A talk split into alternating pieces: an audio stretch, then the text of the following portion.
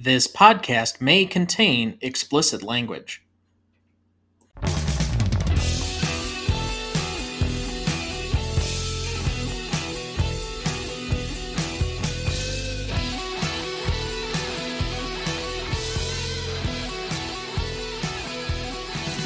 Welcome to the Greatest Movie of All Time podcast, the show that uses a unique grading style to redefine what the greatest movies are. I'm Tom Duncan. And I'm Dana Duncan. Tonight we apply our patent pending Stanley rubric to Good Will Hunting from 1997, directed by Gus Van Sant, written by Matt Damon and Ben Affleck, starring Matt Damon, Ben Affleck, Casey Affleck, Minnie Driver, Stellan Skarsgård, and Robin Williams.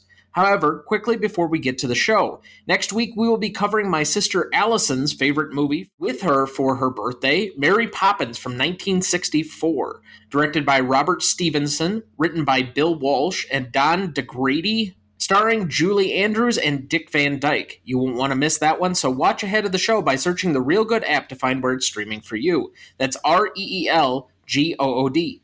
You can also email the show at greatestalltimemoviepodcast at gmail.com to sign up for our newsletter, or find us on Instagram, Twitter, or now TikTok at the handle at gmoatpodcast. And as always, please like, follow, rate, and review the show on whichever podcast platform you use. We would really appreciate it. With that, Dad, let's turn our attention to Good Will Hunting. What is your relationship to this movie?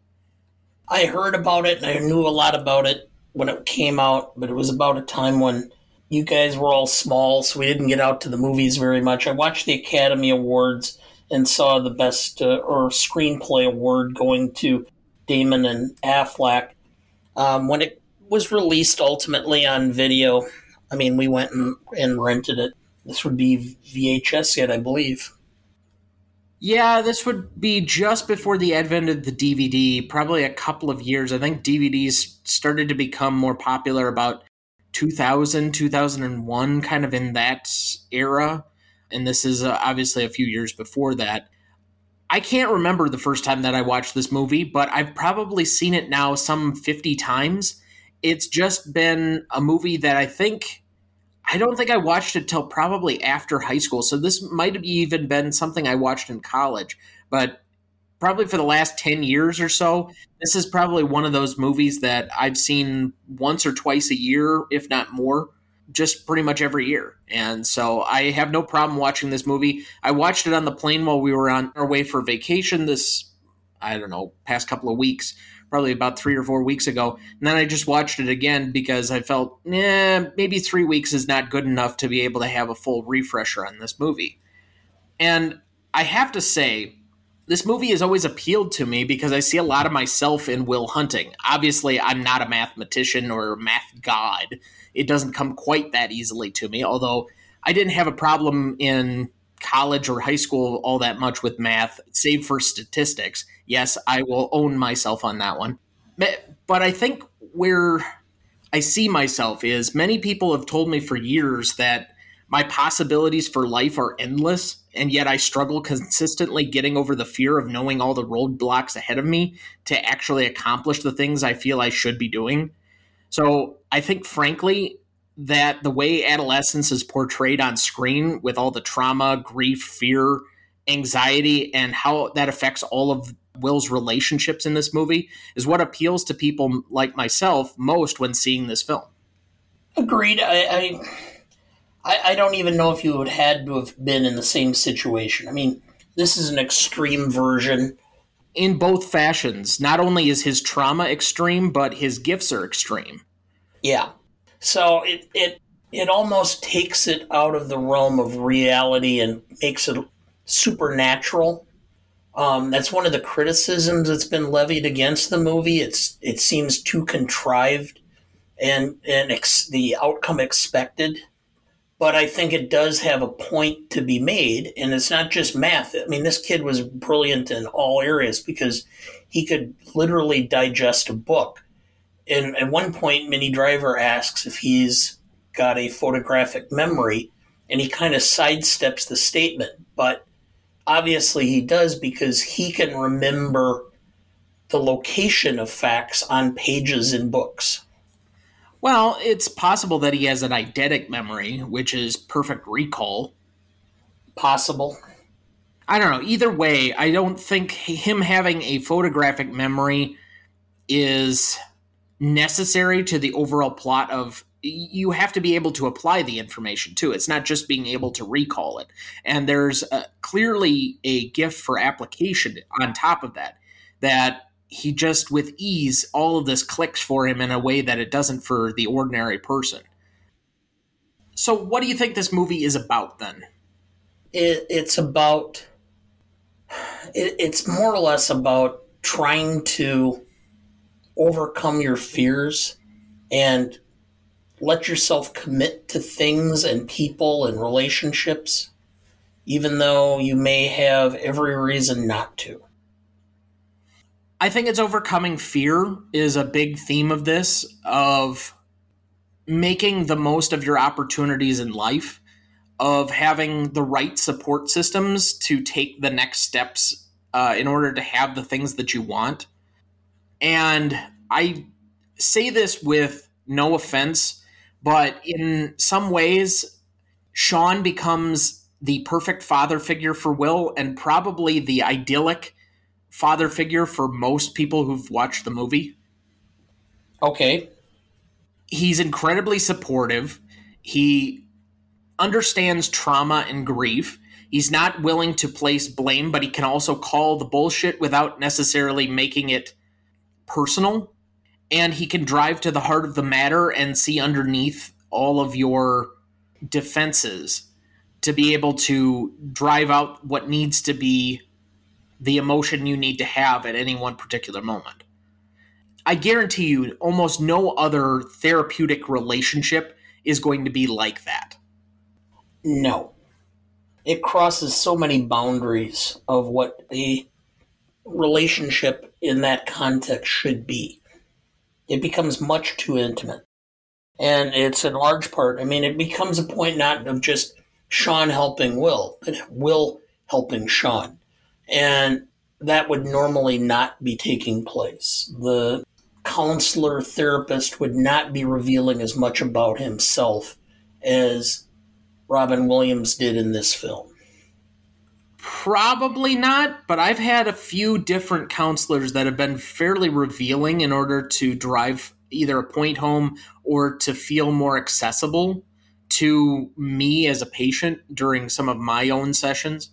So I don't think it's completely out of the realm of possibility, but there's a lot of details and also while I think it's one of the better scenes of the movie, that monologue he has where he's just really calling him on his shit is not something you would see most therapists ever do.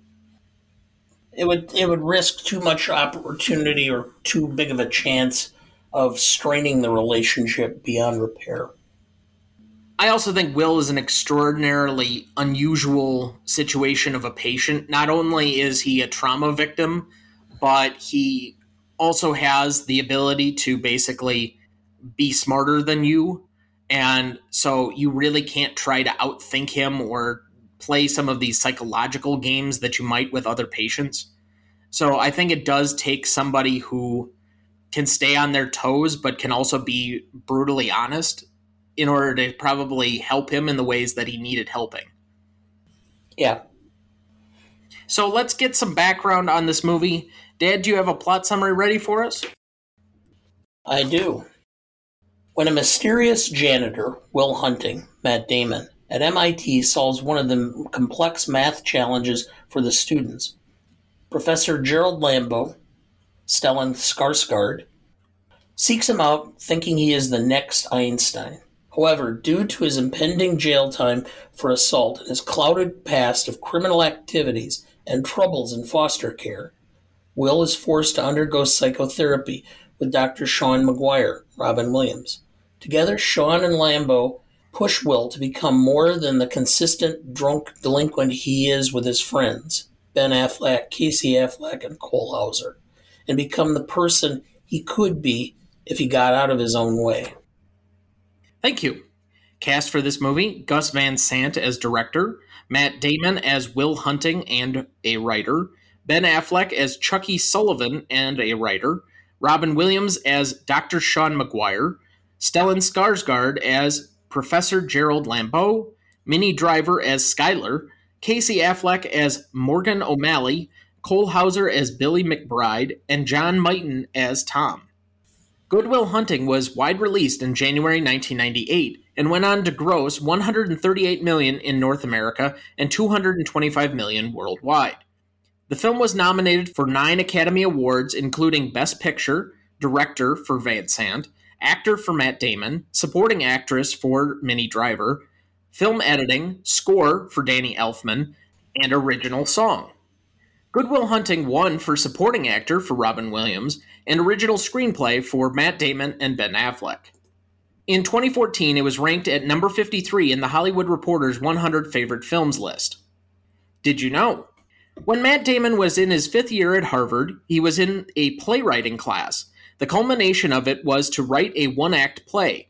He started writing a movie, which, with the help of Ben Affleck, became this movie. Did you know? The very first day of the shooting, Matt Damon and Ben Affleck started crying out of happiness because it was a scene between Robin Williams and Stellan Skarsgård, accomplished actors, doing Damon's and Affleck's scene verbatim, and they had waited so long, five years, for this to happen. Did you know? Matt Damon and Ben Affleck found a clever way to choose the right studio for their script. The story goes that on page 60 of the script, they wrote a completely out of nowhere sex scene between Will and Chucky. They took it to every major studio, and nobody even mentioned the scene. When they met with Harvey Weinstein at Miramax, he said, quote, I only have one really big note on the script. About page 60, the two leads, both straight men, have a sex scene. What the hell is that? Damon and Affleck explained that they put the scene specifically in the script to show them who actually read the script and who didn't. As Weinstein was the only person who brought it up, Miramax was the studio chosen to produce the film. Did you know? Ben Affleck was 25 when he won the Academy Award for Best Original Screenplay for this film, making him the youngest person ever to win the award. And Matt Damon was 27 and is the second youngest person to win the Academy Award for Best Original Screenplay. Did you know? Casey Affleck ad libbed most of his lines. Matt Damon, Ben Affleck, and Gus Van Sant later admitted that Casey's improvised lines were much funnier and better than what had been originally written for him. Did you know? Initially, producer Harvey Weinstein did not want Minnie Driver at all for the role of Skylar, feeling she wasn't cute enough for the part. Because Gus Van Sant, Matt Damon, and Ben Affleck wanted her in the movie, Weinstein ultimately relented, and Driver went on to be nominated for a Best Actress in a Supporting Role Oscar. Did you know? When Robin Williams read the script via Francis Ford Coppola and really liked it, his one question for Coppola was Who are these guys? Did you know? In a Boston Magazine retrospective interview, Ben Affleck mentioned that he and Matt Damon wrote the part of Sean with Morgan Freeman or Robert De Niro in mind, and he and Damon would imitate their voices when reviewing the dialogue in the script. Did you know? Sean Maguire was based on Matt Damon's mother and Ben Affleck's father, kind of a synthesis of the two. Did you know? When Robin Williams and Matt Damon were shooting the scene on the bench in the public garden, it seems like they're the only people in the park. However, due to Robin Williams being a massive star, at one point over 3,000 people were at the location watching that scene. Did you know? In 2014, after Robin Williams died, the bench in the Boston Public Garden where he and Matt Damon had their conversation scene became an impromptu memorial site. People left flowers, quotes, and various items at the bench. A petition has been passed around to erect a statue in Williams' memory near the bench. Did you know? Matt Damon was MIT's 2016 commencement speaker. He commented in his speech that it was the second time he fake graduated from there. With that, let's take our first break and we'll be right back. Okay, Dad, so who is the best performer for you? Robin Williams, hands down. I, I there's so much. Every time I watch his performance in this, I appreciate his acting ability more. He can portray such nuances in any performance that I, I wish almost that there would have been times that he would have done some really heavy work. He, you know, his background's in comedy, and he was an absolutely hysterical individual but he had such talent as an actor. Good Morning Vietnam, Dead Poets Society, Patch Adams. He just was so good. I thought he was particularly good in this movie, and I agreed with you. He was my best performer too. I I tried to think about some other individuals, but it always just kept coming back around because other individuals contribute more to this movie, particularly Affleck and uh, Matt Damon. But realistically, the movie is made by his portrayal, and there's such a kindness and empathy a warmness, but he can be sharp, he can be biting, uh, he can get in your face, but it never seems off putting. He is the, honestly, he's the most charismatic as well. I really couldn't figure out another way to give anybody else because he just makes the movie. Everything about his character when he first shows up, I think that's when the movie really gets going. I don't think that there's a problem with the movie before that, but I think that's when you really start to see the difference in where this movie is is when you have that relationship really develop between Sean and Will, where it's kind of father mentor like to his potential protege. Here are the life lessons you need. Here are the things that have held you back to this point. Why are you not trying to extend yourself? Why are you not taking these risks? You need to move outside your comfort zone. You're too talented. And really giving him those pushes. I think particularly after the bench scene, is when we really get a different side of Will. Up until that point, he's just kind of a brash, young, stupid kid, kind of like what he mentions in that speech. And I think past that moment, we start to see different layers of Will and what he is underneath. And that's what really develops and makes the movie special. Best secondary performer for you?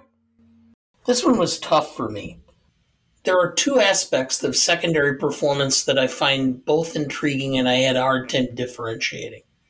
One is the screenplay itself, so th- therefore Damon and Affleck, and the other is Gus Van Sant uh, and the directing. There were times in this film where it should be or could be rather slow and boring because there's not a whole lot happening. But for whatever reason, he was able to maintain a certain pace of the film that didn't let you get bored. I mean, the first half of the film is all set up. It would have been real easy to lose interest about the middle of the film, and, and then, but no, he was able to keep it going and keep enough action, keep enough intrigue, keep enough pacing, changing um, camera shots, changing scenes, and doing it so that you maintained a interest in the film. And really, the film is well in before you realize how much time has elapsed. I would agree to that. I don't think it's so much a pacing, although they do keep it uh, shorter scenes. Nothing is really out of the terms of conversation. It's not a lot of show, it's more tell, even though I think that that works in this particular movie. And I would say it's one of the more beautifully written scripts as far as dialogue that I can remember. There are not a lot of scripts that I really highlight for dialogue, but uh, going through the quotes, I mean, you could have probably thought that this was an Aaron Sorkin movie by how many I could easily nominate for this film. Yeah, I, I, I agree. And so that's why I went with Damon ultimately because one, he has to carry the movie, and it's really the one where he's the first time the star, and it's kind of his I don't, I don't want to say Rocky moment exactly, but it's kind of similar to that in that he's the writer, he's not the director, but he's the primary proponent and star.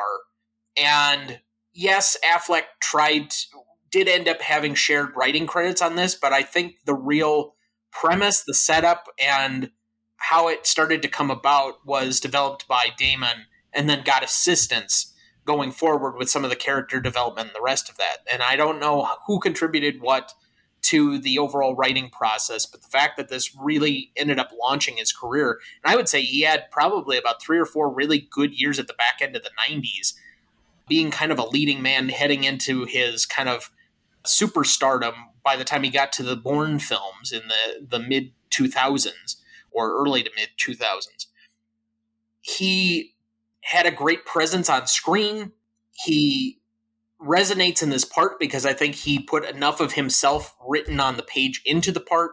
And again, I think this is one of the better developed scripts that I've seen, you know, in just probably the last 20, 30 years. Well, that leads into my uh, most charismatic, which is Matt Damon. I mean, you could see that he had star quality throughout the film and that he was going to do big things. All right. So then, best scene? Who was your most charismatic? Damon, too? No, I already gave mine. I didn't. Okay. Somehow I missed it. You must have, it must have been one continuous. I mentioned it when I did best performance. I said I really couldn't figure a way to give it to anybody other than Robin Williams. Oh, okay.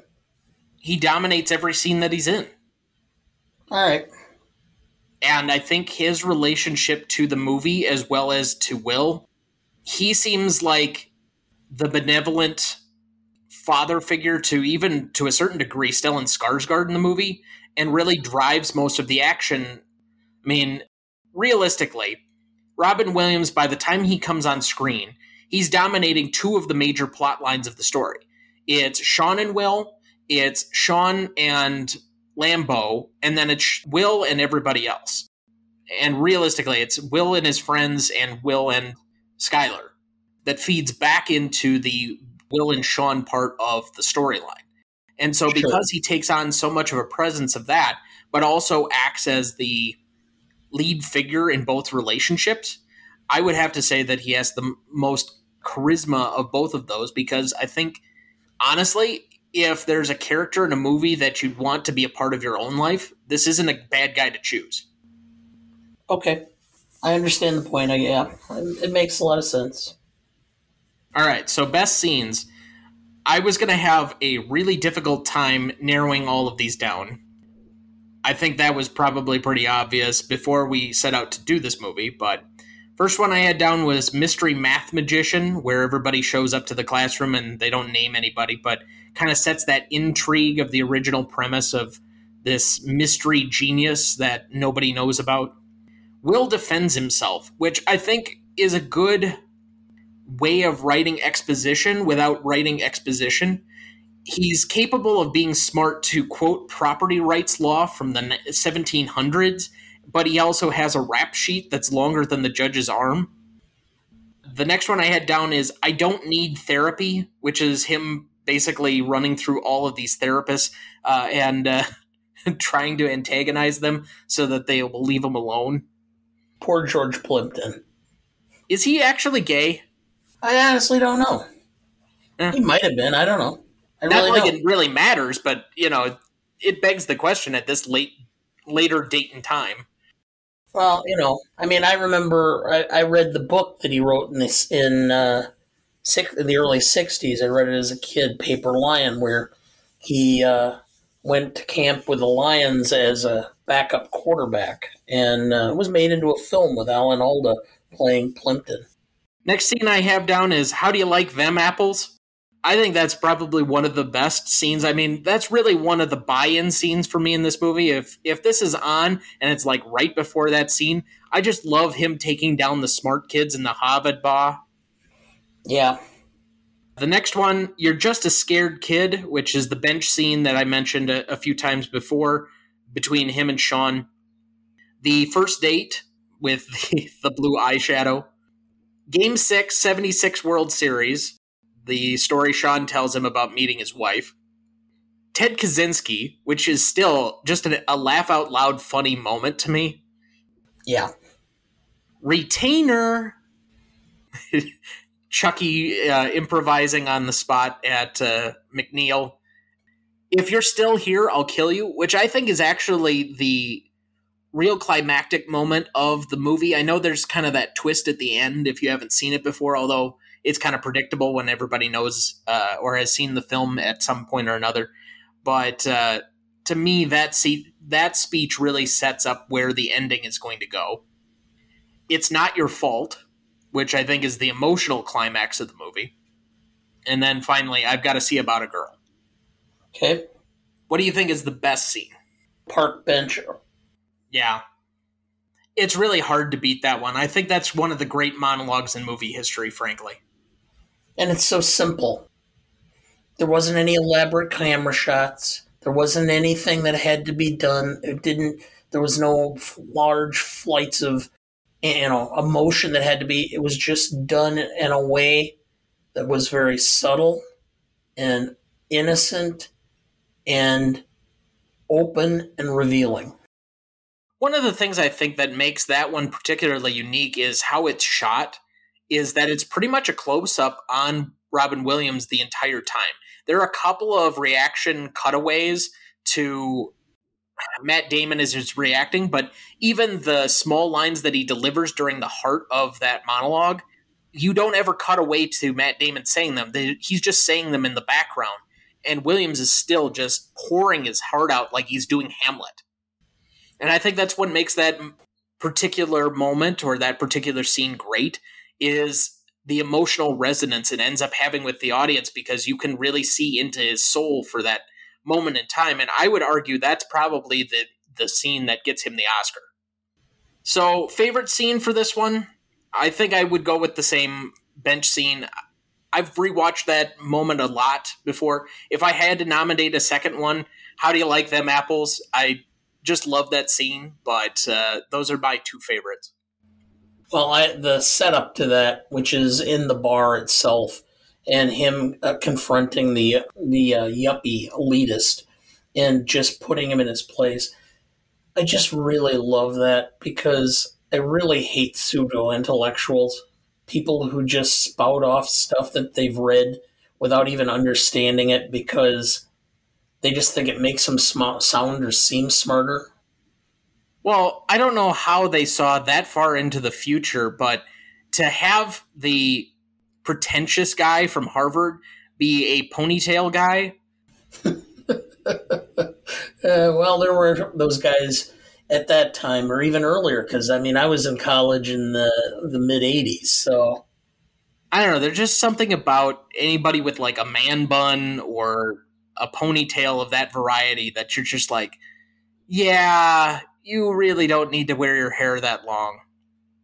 And anybody who makes a coffee order that's longer than two or three sentences, I'll have a half calf decaf or with more decaf with a shot of God. You clearly have never made a coffee order longer than about three different pieces. You know when I go when I go into Starbucks, you know what I order? A latte? Coffee. And they look at me like, what? Yes. You want just coffee? Yes. I want just coffee. Leave a little room for cream. That that's like walk, walking up to the McDonald's menu and saying, "I want a hamburger." Yeah, what's wrong with that? That two thirds of their menu is hamburgers. Okay. Pretty much everything on the Starbucks menu is coffee. you have to be more specific. Yeah, I'll say I want coffee. They'll go, "Do you want it? You mean iced?"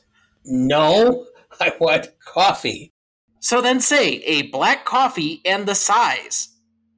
Yeah, and I always fumble with that too because I can never remember what each one means. Which ultimately, there are three different ways of all saying large. Because I think venti is large in Italian, grande is large in uh, Spanish.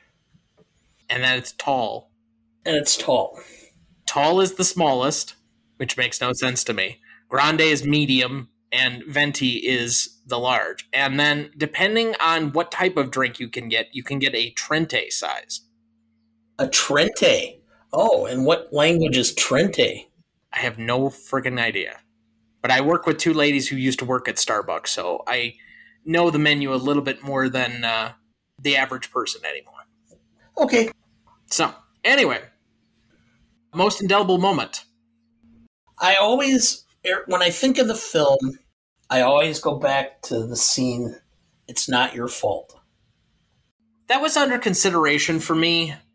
I think that's a tough one. And I don't think there's one particular moment. I think you could nominate five of them and be just fine. There's not one thing that just really sticks out about the movie. And I think that's a compliment to the writing that there's probably five or six really big moments that stick with you because the whole movie is watchable. but you could have nominated uh, How About Them Apples? You could have nominated the Ted Kaczynski thing. You could have nominated that scene that you did. I ended up going with I Got to See About a Girl. And really, it covers the bases on two fronts. It's the 76 World Series moment and really sharing how he met his wife and what she meant to him and how he, for the average male fan in America, to skip out on something that that would have been that meaningful. I think in today's context, it would be like I got tickets to the to a really important Super Bowl and skipped it because I saw my wife across a bar. Okay, I, one bit of commentary.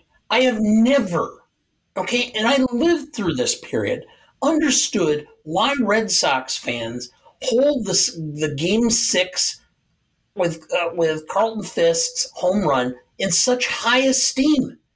They ended up losing game seven anyway. What, this you just became that close to winning, so that was good enough for a hundred years? Dad, are you really that dense? I mean, yes, that's the closest they came for a hundred years. This is 1997. They're seven years away from even knowing anything about a Red Sox championship, let alone the fact that we haven't even had the Aaron Boone home run yet. This is before Pedro Martinez's magical 1999. Well, yeah, this is before this. Nomar Garcia uh, or Manny Ramirez. 78, where it was Bucky fucking Dent hit a home run over the Green Monster, and they uh, the Yankees won that season, or was it 77? 77 or 78? They won in the uh, one game playoff because they were tied. So I understand to some extent, but I mean, it's like. If you came back in a miraculous fashion in what essentially is a championship game, then I could see why it's an important thing, especially when you haven't had something that's better than that. I guess, but I mean, you still lost. So? if you again if you don't have something that's better than that i mean what are you supposed to hold up otherwise as like your great moment in sports history right okay let's let's take it back to 1997 you're about 10 years removed from the celtics being any good the bruins haven't been good in a while the patriots have yet to win a super bowl although they though they just got into one with bill parcells for the second time but lost to the green bay packers i might add what did they really have to hang their hats on other than game six in 1976? It's not like they were hanging their hat on game six, 1986. uh, well, yeah. Billy Buck, uh, poor guy. He made his amends and his peace with Red Sox fans, I think. But he was, he'll always be remembered for that. And he was a really good player. Could have happened to anybody. Well, it shouldn't have because all season long they had been putting in Dave Stapleton as a defensive substitute, and for whatever reason, McNamara did not do that on that game, and it bit him. All right. Well, we should probably take our second break here before we get too far. We'll be right back. Okay, Dad, do we have anyone to remember this week? Yes, a couple. Unfortunately, uh, Julee Cruise, American singer, she did "Falling" and "If I Survive," but uh, she also was an actress on Twin Peaks when that show was on, and um, she passed this last week. And then a name that most people will not have recognized, but if you look at this guy's photo, just look him up, you'll go, "Oh, that guy," because he's been on everything for 50 years. I remember when he used to do guest spots on Barney uh, Miller and on Night Court in the late 70s, early 80s.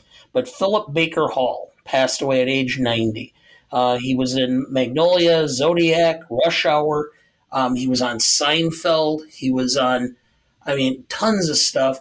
I think when I looked at his filmography, he only stopped working like within the last year. He was in such stuff as Boogie Nights. He was in Modern Family. He was in Bruce Almighty, The Truman Show.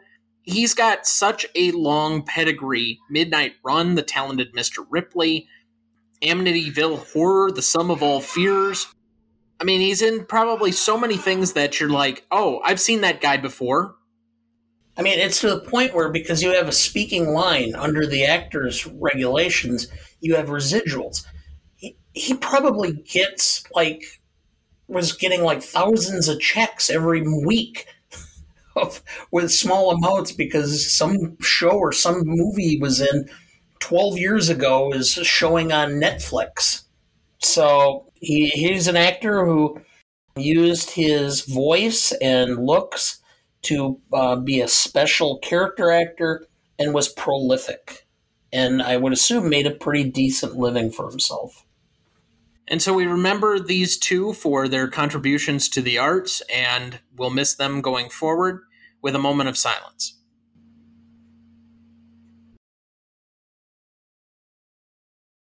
Thank you. Let's go to best funniest lines.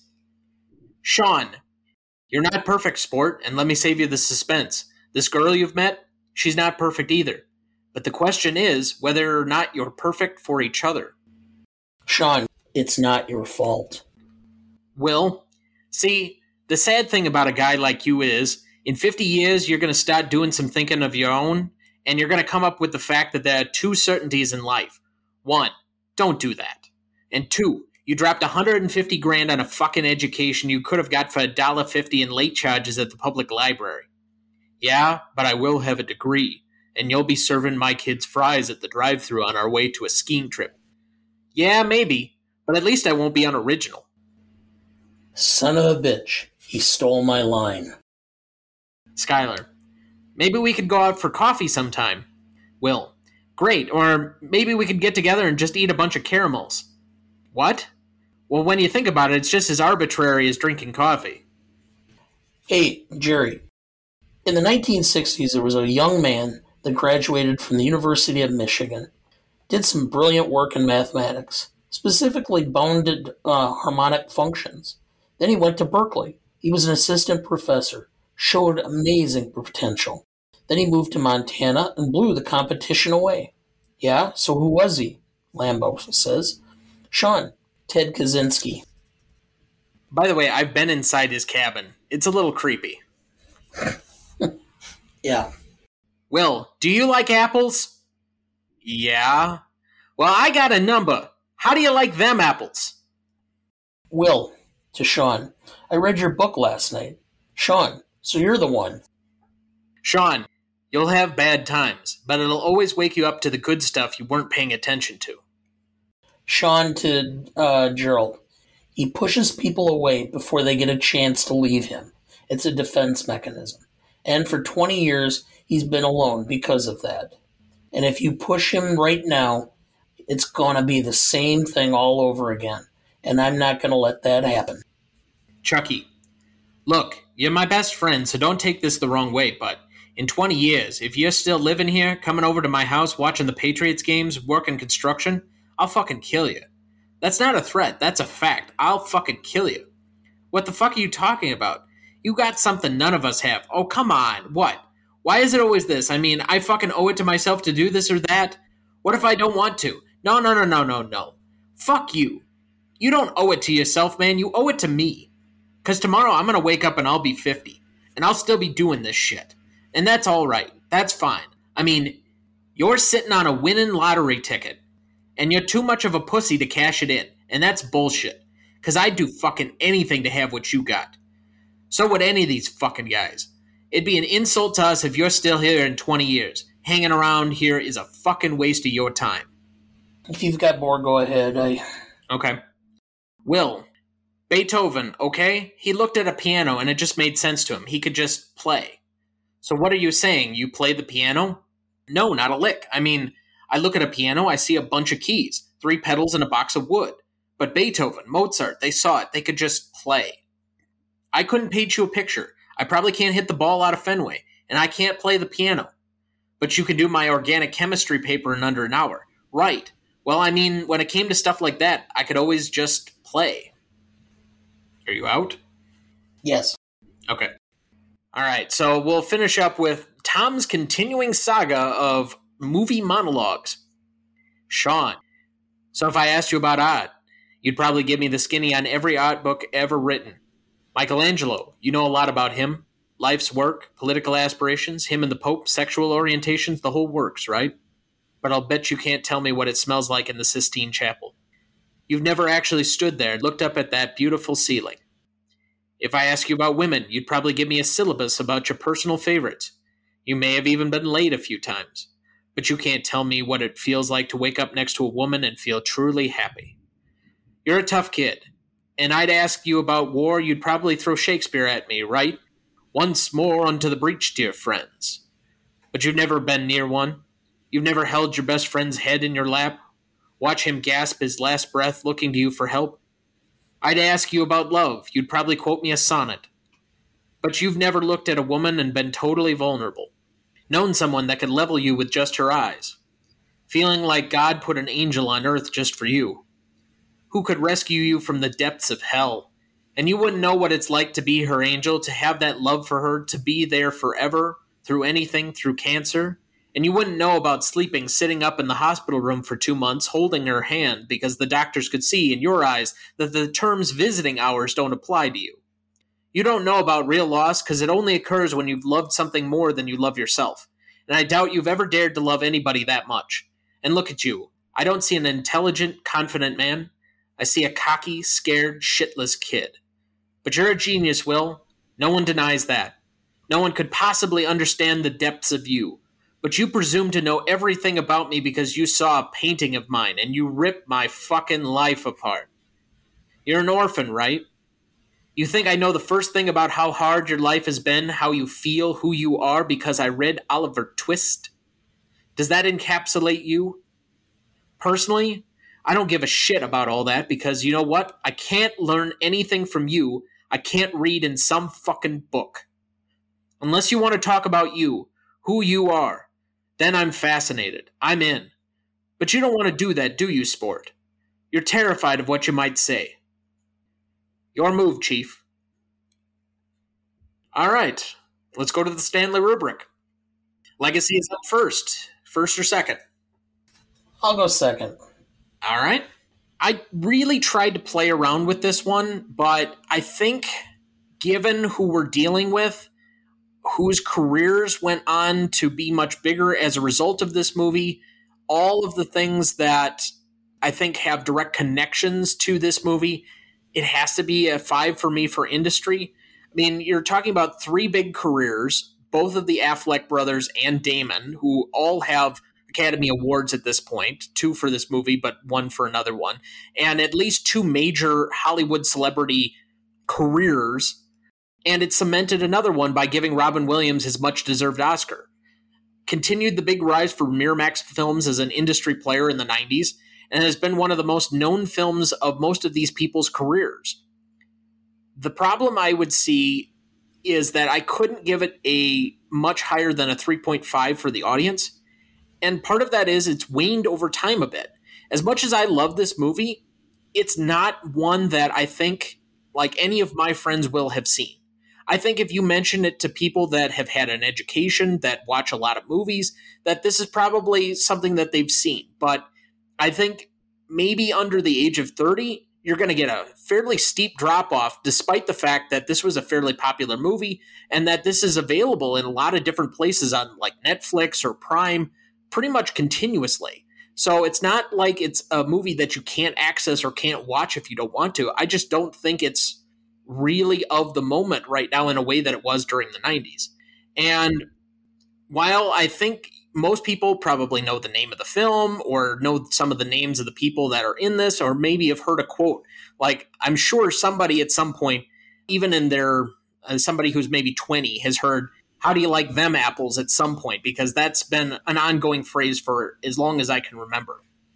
But while you constantly throw out the an- anecdotal comparisons to your group of friends, I'll throw out mine there are so many people in my circle of friends that don't watch movies at all. And if they've seen anything, it's probably something like an Avengers movie. So this is just not something that I think any of them would know anything about or really be able to tell me anything about. And as a result, I can only go 3.5 on this. So that's an 8.5 overall. I have a five for industry as well, and I think you also missed. I'm trying to remember offhand, I didn't look it up how many other films Van Sant has done, but I think it really helped or moved his career forward as well. So, I, for that reason uh, and all the other reasons you give, I'll say five for industry. I think your 3.5 is even a little too high. I wavered at coming up this high. I give it a three because it is not a film that a lot of people talk about or think about or mention. And not just your age group, which I think is really probably poignant, but even my age group, where we were young adults when this film was released, we don't talk about it all that much. It was a great film at its time, and I think there are probably a lot of situations where people my age don't necessarily just turn it on. The people who really love this film tend to be those who love films in general and generally watch a lot of films. And so I can't give it anything more than a three. So that's an eight total. So that's an 8.25 between us. For the point on Gus Van Sant, he has directed only a, I guess, a handful of major movies that people might have heard of. Jay and Silent Bob Strike Back, which is not something that you're aware of, but it's a Kevin Smith movie. Then he directed Milk, which was nominated for Best Picture, I think about 2008. Won Sean Penn his second Best Actor Oscar. He also directed the Psycho remake in 1998 with Vince Vaughn, but he hadn't, or he has not done a lot of major movies after this, and that's why I didn't really include him as okay compared to Ben Affleck or Matt Damon, who have had like notable star power careers. He's kind of middling at best, but I mean, he's had at least a successful enough career, partially on the back of this movie. Sure. That leads us into impact significance for some of the same reasons. And I ended up again as a five for the industry. It launched two of the biggest stars of the last 20 years, gave Robin Williams his much deserved Oscar. I mean, you have Stellan Skarsgård, Damon Affleck, Casey Affleck. They've all probably been dining out in this movie for probably two decades at this point. but I went a four for audience.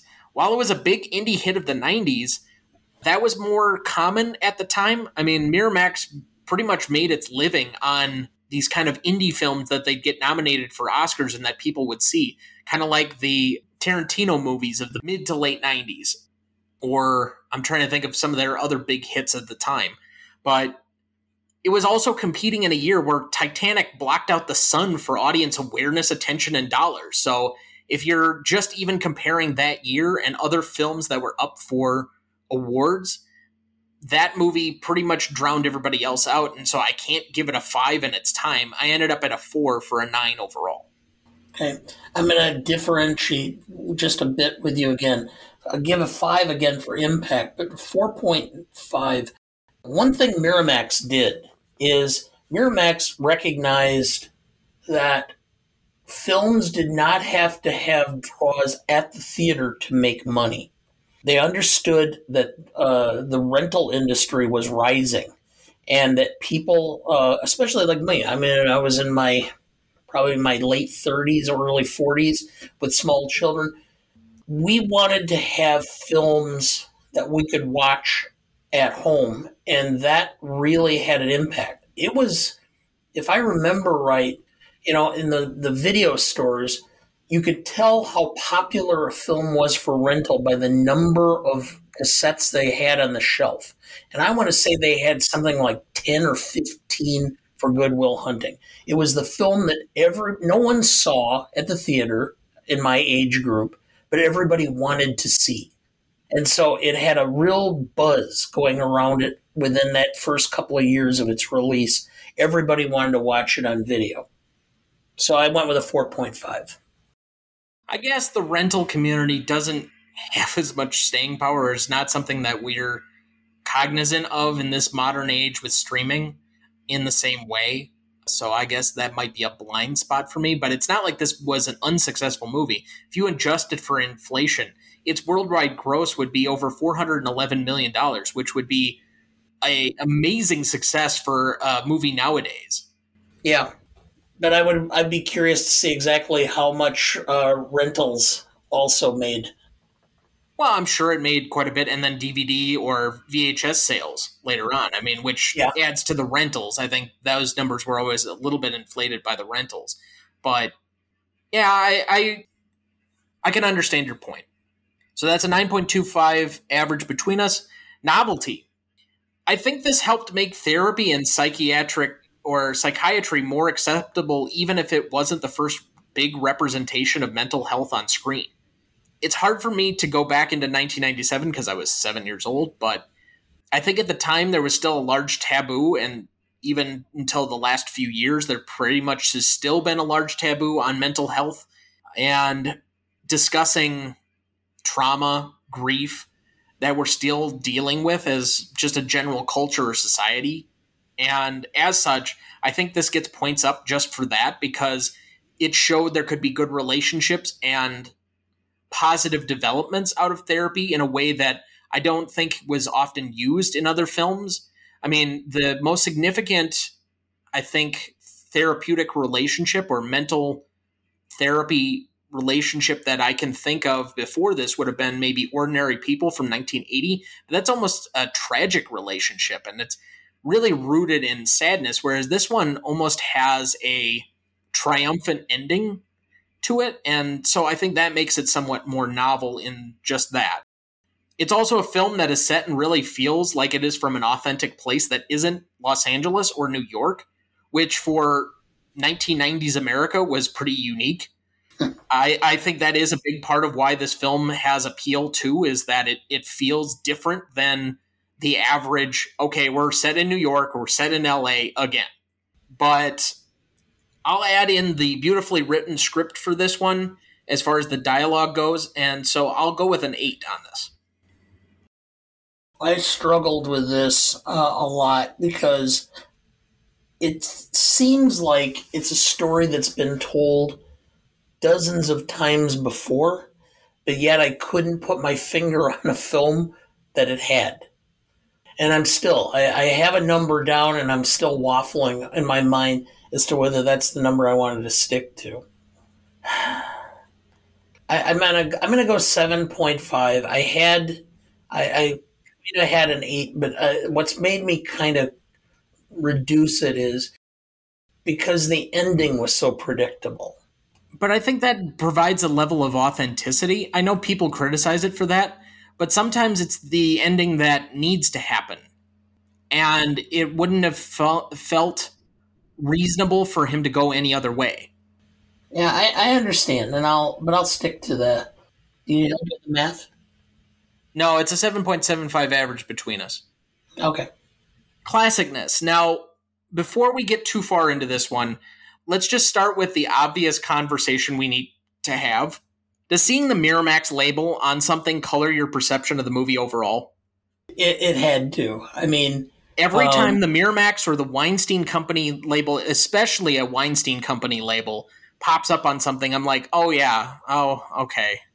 Somebody put on TikTok clips from the from the Academy Awards for multiples with multiple stars uh, giving homage to uh, Harvey sitting out in the audience, and you just want to cringe. I'm like, yeah. Well, but realistically, there are a bunch of A-list people that really owe him their careers. The problem is, is they're probably all men. Yeah.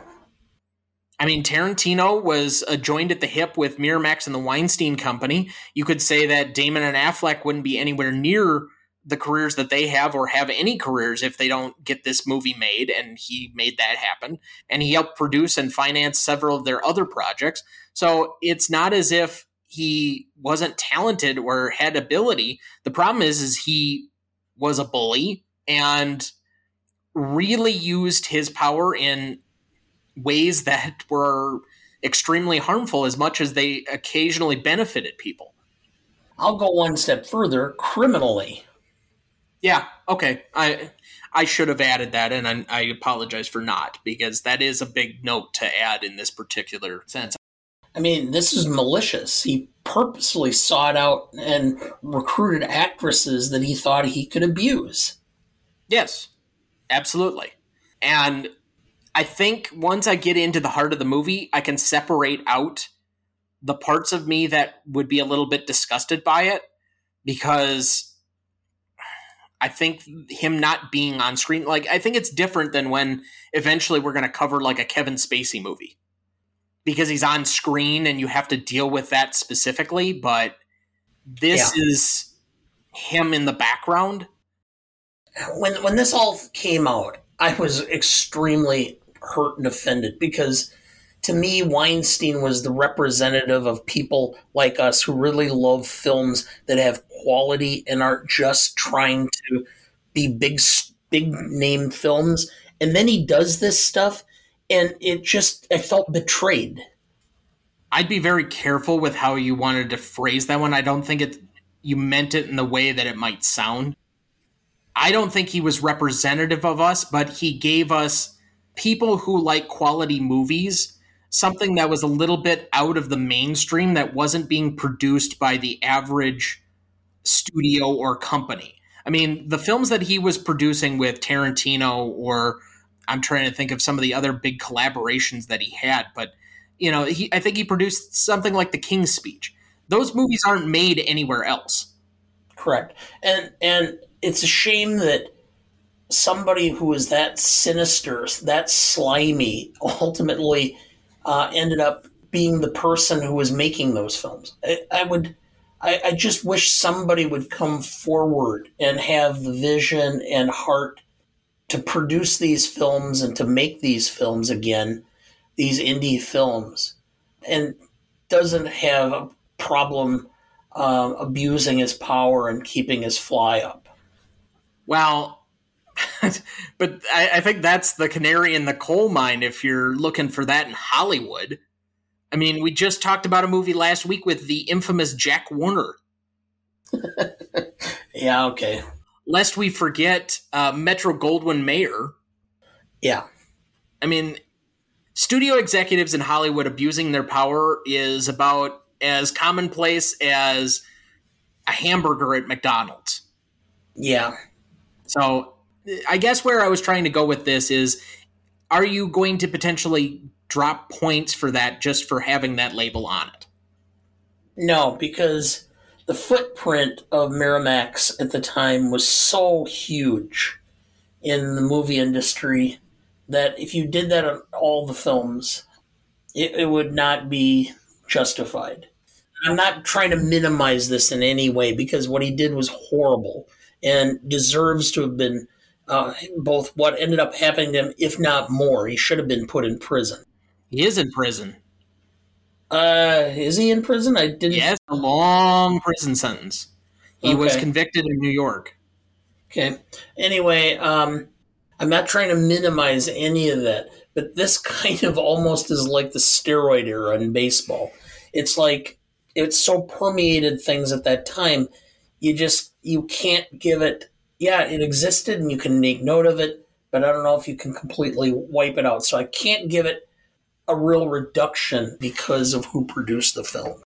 Well, and I guess where I'll come down on this is it's different and more easily separable for me or for a compartmentalization. And maybe I shouldn't be able to do this, but it's how I tend to feel and think about it.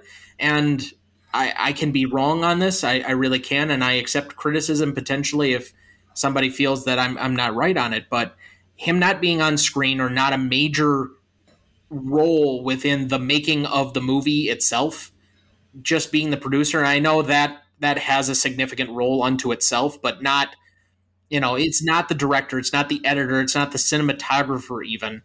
It's not the first AD.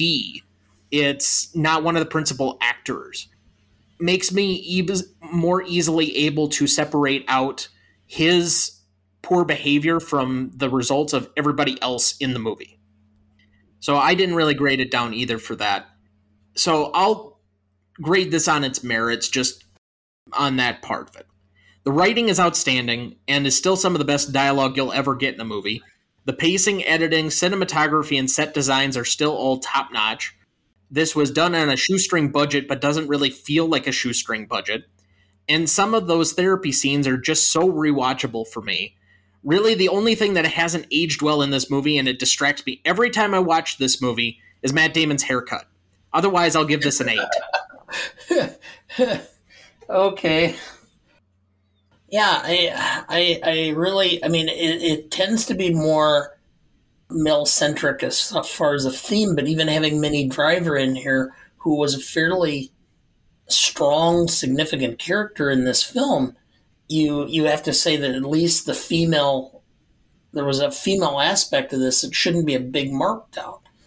And unless you think about the portrayal of the uh, South Boston uh, citizenry as being kind of unskilled, thuggerish, as being kind of stereotype, that would be the only things uh, that I would have any marked on. So I, I went with a nine, actually. Well, I can't even knock down the notion of whether they were authentic to Southie Boston, even though I don't know if either of them comes from that part of Boston specifically. But it feels like we're from here, so we can get away with it, kind of thing. Kind of like Richard Pryor making black jokes. Yes. So you had a nine, I had an eight, so that's an 8.5 average between us. Rewatchability. This is not quite a desert island movie for me, but it is damn close, and I can watch this at any starting point whenever it is on. So I split the baby a little bit. I went with a 9.75. I enjoy the film, and it's not necessarily one of my favorites, and I don't know actually why. Maybe to some part, or to some extent, it doesn't it doesn't speak to me as much as it should because at one point in time, maybe I, you know, it's my own psychoanalysis, well, at least my self psychoanalysis.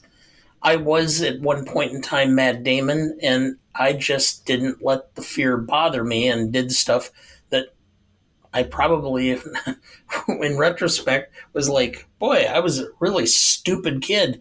Just thought I could just do this or do that or do whatever. So maybe to that extent, it doesn't really resonate with me as much as it does some people.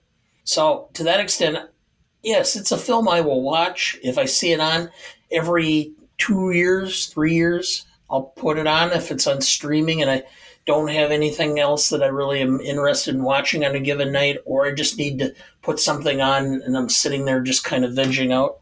So for that reason, I went with a 7.5. All right. Do you need help with the math on that? Sure. So, huh. What is that? 8.5? No. Oh, okay. So I guess I guess you have to help me with the math. 8.63. All right, so with the audience score, we had a 93 for Google users and a 94 for Rotten Tomato users for a 9.35.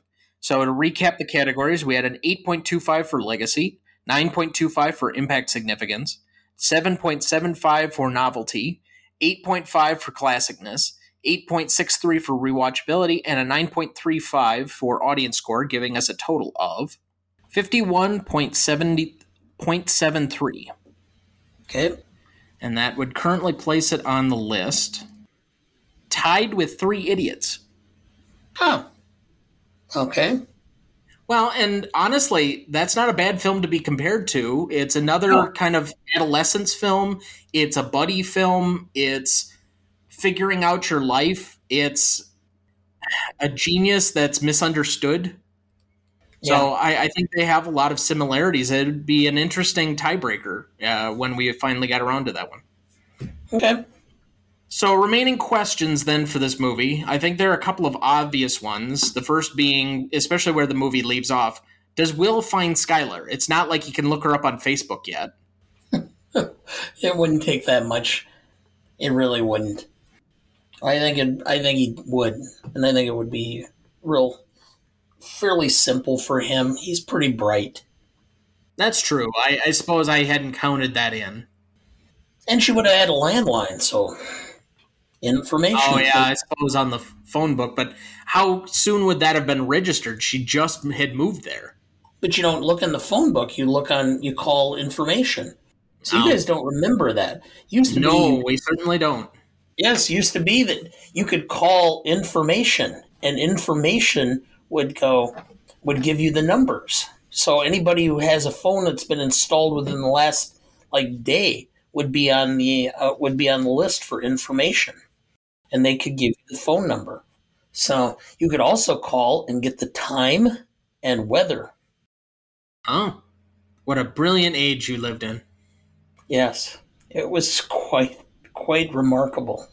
Yeah, just wondering how you guys survived.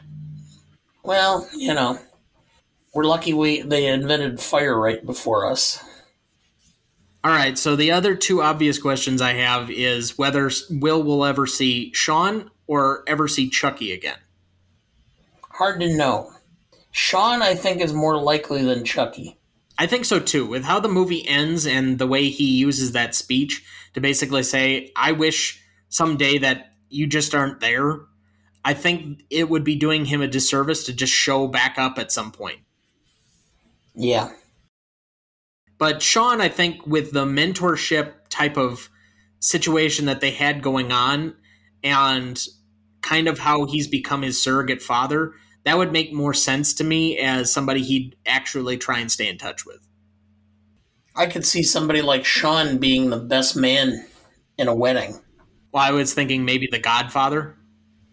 Possibly. And then my third and final question is something that's really not related exactly to the movie.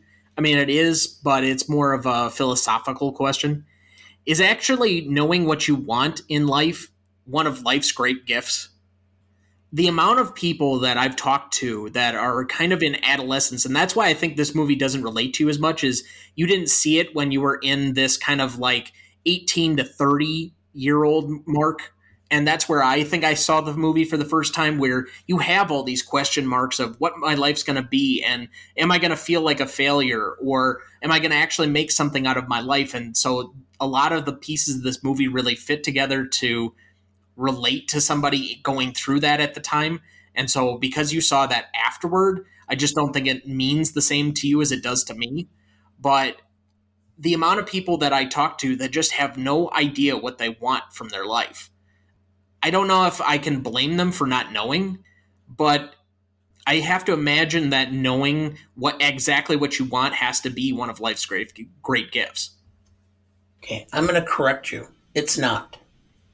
Because the person who knows what they really want is wrong. No one knows what they really want. They think they may they may think they know what they want, but things change, things morph, things events and situations come up. That's changing due to circumstances. That's not not knowing what you want. Okay, what you what you know what you want is is knowing that there's always this is the key to this. Okay, it's acting. Knowing that this is more or less what you want. You're not sure. It's the ability to act and take steps because you think that's what you should be doing but the uncertainty does not prevent you from doing it. That's the key. If you if you have to if you're acting only when you're certain about things, you'll never act. You it's coming to the acceptance the accept, uh, acceptance that you're going to act because with what I know and what I think I understand and where I am now, that's what I want to do. And I know that it may be wrong. But I also know that it, even though it may be wrong, I can probably change my mind or take a diversion if it doesn't work the way I think it should. That's the success of life. That's the key to the success of life is being able to understand that it may not be right and you can act regardless. And see, I just fundamentally disagree with that entire portion because I think that you can know what you want and then take active steps toward it, regardless of any certainty or not.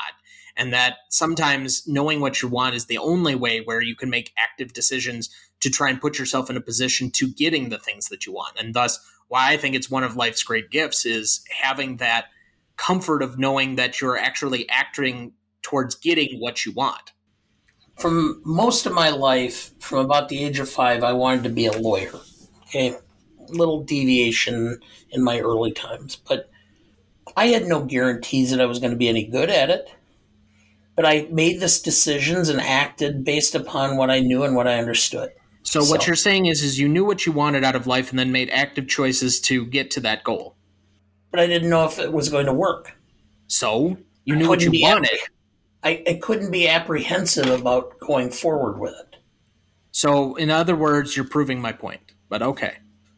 Maybe it's just we're not we're talking two different things from different angles. Okay, so it'd be a conversation between my mother and grandfather. Uh, yeah. Anyway, nothing more than my inside laugh. joke, uh, folks. Sorry about that. So, not enough time this week for other thoughts. That'll do it for us this week. Thank you for listening and thank you for joining us. Where are you headed, cowboy? Nowhere special? Nowhere special. I always wanted to go there.